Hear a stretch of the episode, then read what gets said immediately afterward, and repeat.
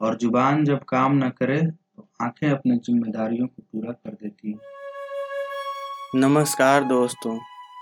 धीरज नाम है हमारा और हम हैं वाचक तथा आपके मेज़बान। तो स्वागत है आपका इंस्पायरिंग ज़िंदगी के मंच पर। अभी आप सुन रहे हैं इंस्पायरिंग ज़िंदगी का छठा एपिसोड। पुष्पा किंडरगार्टन में पढ़ाती थी। शादी के बाद रमेश ने ही कहा था, टीचर की नौकरी कर लो, मन लगा रहेगा। घर में बैठकर क्या करोगे वैसे भी खाली दिमाग शैतान का घर होता है। शौक, कब ज़रूरत और फिर मजबूरी बन गया, पता ही नहीं चला। पुष्पा क्लास में कुछ ना कुछ नया करती रहती थी। उसने बच्चों को एक असाइनमेंट बनाने को दिया था।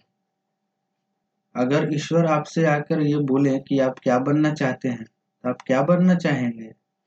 अपनी इच्छा को एक लेटर में लिखना है और मेरे पास सबमिट कर देना है। ठीक है? समझ गए ना आप लोग? सभी बच्चों ने अपनी मासूम सोच को, अपनी टूटती भाषा पहनाकर चिट्ठी में दौड़ाते हुए लेटर को पुष्पा के पास सबमिट कर दिया। पुष्पा ने सभी लेटर्स को कलेक्ट किया और मूल्यांकन के लिए घर लेकर आ गई। घर पर आते ही उसने एक एक करके सारे लेटर्स को चेक करना शुरू किया। बच्चों की मासूम सोच और टूटती भाषा पुष्पा के चेहरे को छोटी सी हँसी से भर रही थी। लेकिन अचानक से पुष्पा रोने लगी। रोने की आवाज़ सुनकर रमेश उसके पास आ गया और पूछा, तुम रो क्यों रही हो? पुष्पा ने कहा, आज मैंने क्लास में बच्चों से ये लिखने के लिए कहा था कि अगर ईश्वर उनसे पूछे कि वे क्या बनना चाहते हैं तो वे क्या बनना चाहें? यह कहते हुए पुष्पा ने लेटर को पढ़ना शुरू किया। भगवान जी, प्रणाम। मैडम ने कहा है कि आप सबकी इच्छा पूरी कर देते हैं।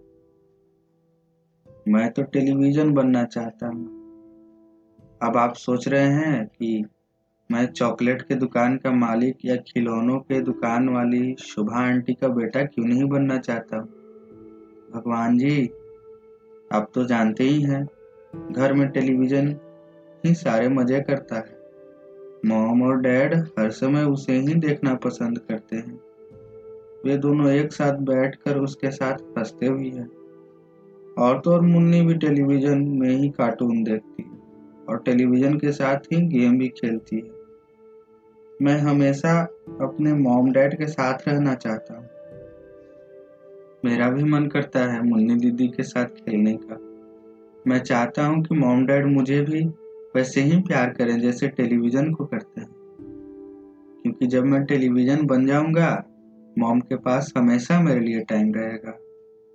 अगर मैं ठीक से काम नहीं करूँगा तो डैड मेरी केयर करेंगे। वे मुझे देखकर मेरे साथ हंसेंगे। और मैं भी उन्हें हंसाकर खुश हो जाऊँगा। भगवान जी, आप मुझे टेलीविज़न बना देंगे ना? और एक रिक्वेस्ट है भगवान जी आपसे। ये बात टेलीविज़न को मत बताइएगा, वो मोम डैड को बता देगा। ये सुनकर रमेश दुखी हो गया और बोला, ओह गॉड, ऐसे लोग भी हैं इस दुनिया में? पुष्पा, तुम्हें इस बच्चे के माँ बाप से बात करनी चाहिए। रमेश जाने के लिए मुड़ा ही था कि पुष्पा ने आवाज़ देकर रोक लिया। रमेश, यह गोविंद की चिट्ठी है। पुष्पा फूट फूट कर रोने लगी। रमेश का शरीर मानो जम गया हो और उसके पास कोई शब्द नहीं थे। और ज़ुबान जब काम न करे तो आँखें अपनी जिम्मेदारियों को पूरा कर देती हैं। रमेश ने पुष्पा को गले से लगा लिया। और पुष्पा ने आवाज़ लगाई, गोविंद, पापा घर आ गए हैं बेटा। चलो हाइड एंड सीख खेलते हैं. गोविंद दौड़ता हुआ आया और खुशी से रमेश के पैरों से लिपट कर बोला, डैड, चलिए मुन्नी को ढूंढते हैं।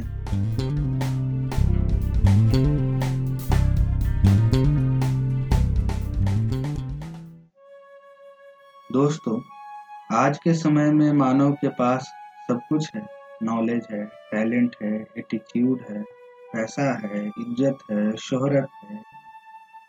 पर नहीं है तो अपनों के लिए समय और अपनापन ऑफ़िस में जिस कलीग से आपकी नहीं बनती, अगर उसका परफॉर्मेंस गड़बड़ हो जाए तो जो सुख मिलता है, उसे आप बयान नहीं कर सकते। विश्वास करिए, आप बयान नहीं कर सकते। और अगर कभी किसी से बयान कर भी दिया तो आपको गालियाँ ही पड़ेंगी।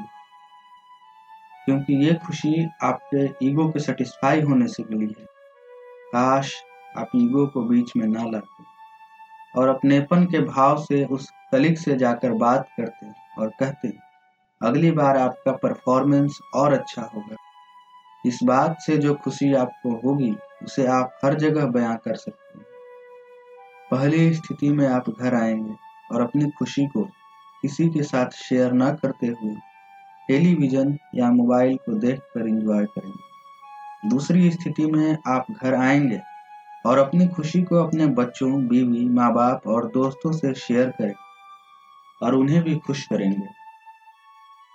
जहाँ अपनापन है, वहाँ अपनों के लिए समय तो निकल ही जाता है। आज के समय में हम दुनिया को दिखाने के लिए या कहें तो खुद को साबित करने के लिए काम के पीछे ऐसे भाग रहे हैं जैसे भाँग के पीछे भंगेड़ी भागता है। और जब आपको खुद का काम पड़ता है तो कोई काम नहीं देता है। हम त्योहारों में अपनों के साथ वक्त बिताने के लिए छुट्टी नहीं लेते, क्योंकि हम अपने आप को कंपनी या बॉस के नज़र में कर्मयोगी साबित करना चाहते हैं। और जैसे ही आपकी उम्र पचास से अधिक होती है वही कंपनी, वही बॉस आपको एक दूसरे कर्मयोगी से बदल देता है। और ऐसे वक्त में आपके अपने ही आपको कंपनी देंगे। और इसके लिए ये ज़रूरी है कि आप अपनों के साथ अपनेपन का आभास कराते रहें। मानव को ज़िंदा रहने के लिए सर पर अपनों का हाथ ज़रूरी है, सीमेंट की छत नहीं। तो दोस्तों, कैसी लगी ये कहानी? आप मुझे बताइए।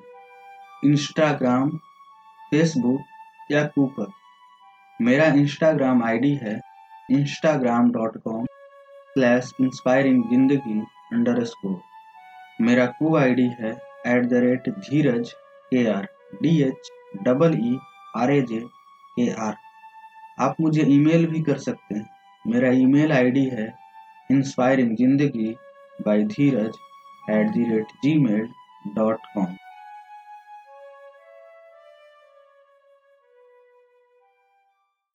हम आशा करते हैं कि आज की कहानी ने आपकी ज़िंदगी को इंस्पायर किया होगा अगर आपके पास कोई सुझाव या प्रेरणादायक कहानी या घटना हो तो साझा करें।